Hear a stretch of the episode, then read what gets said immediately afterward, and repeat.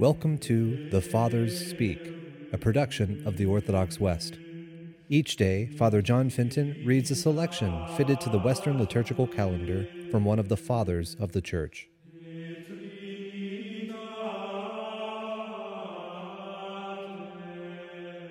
On this Monday in the octave of Pentecost, it is good for us to listen to a portion of a sermon by our Father among the Saints, Augustine. Today is the solemnity of the great Lord and God, and it also marks the memorial of the great grace that was poured out upon us. For it is the solemnity of God that is being kept, so that what once took place should not perish from memory. The word solemnity is derived by that which recurs year by year. Just as a stream is said to be perpetual because it does not dry up in summer, but flows throughout the year.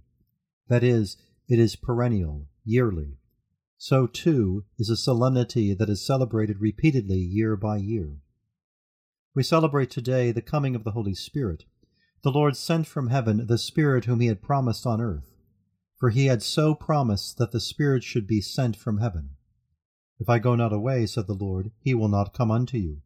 But if I depart, I will send him unto you. Our Lord Jesus suffered, he died, he rose again, he ascended. It remained that he should fulfill that which he had promised.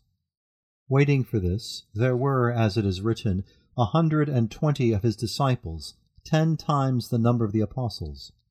He chose twelve, and to one hundred and twenty he sent his Spirit.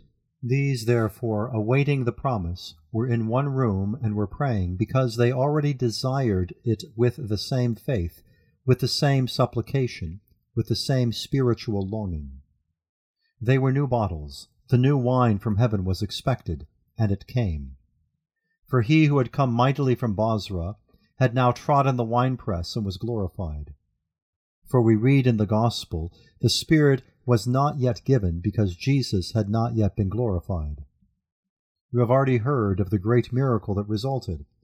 All there present spoke one tongue.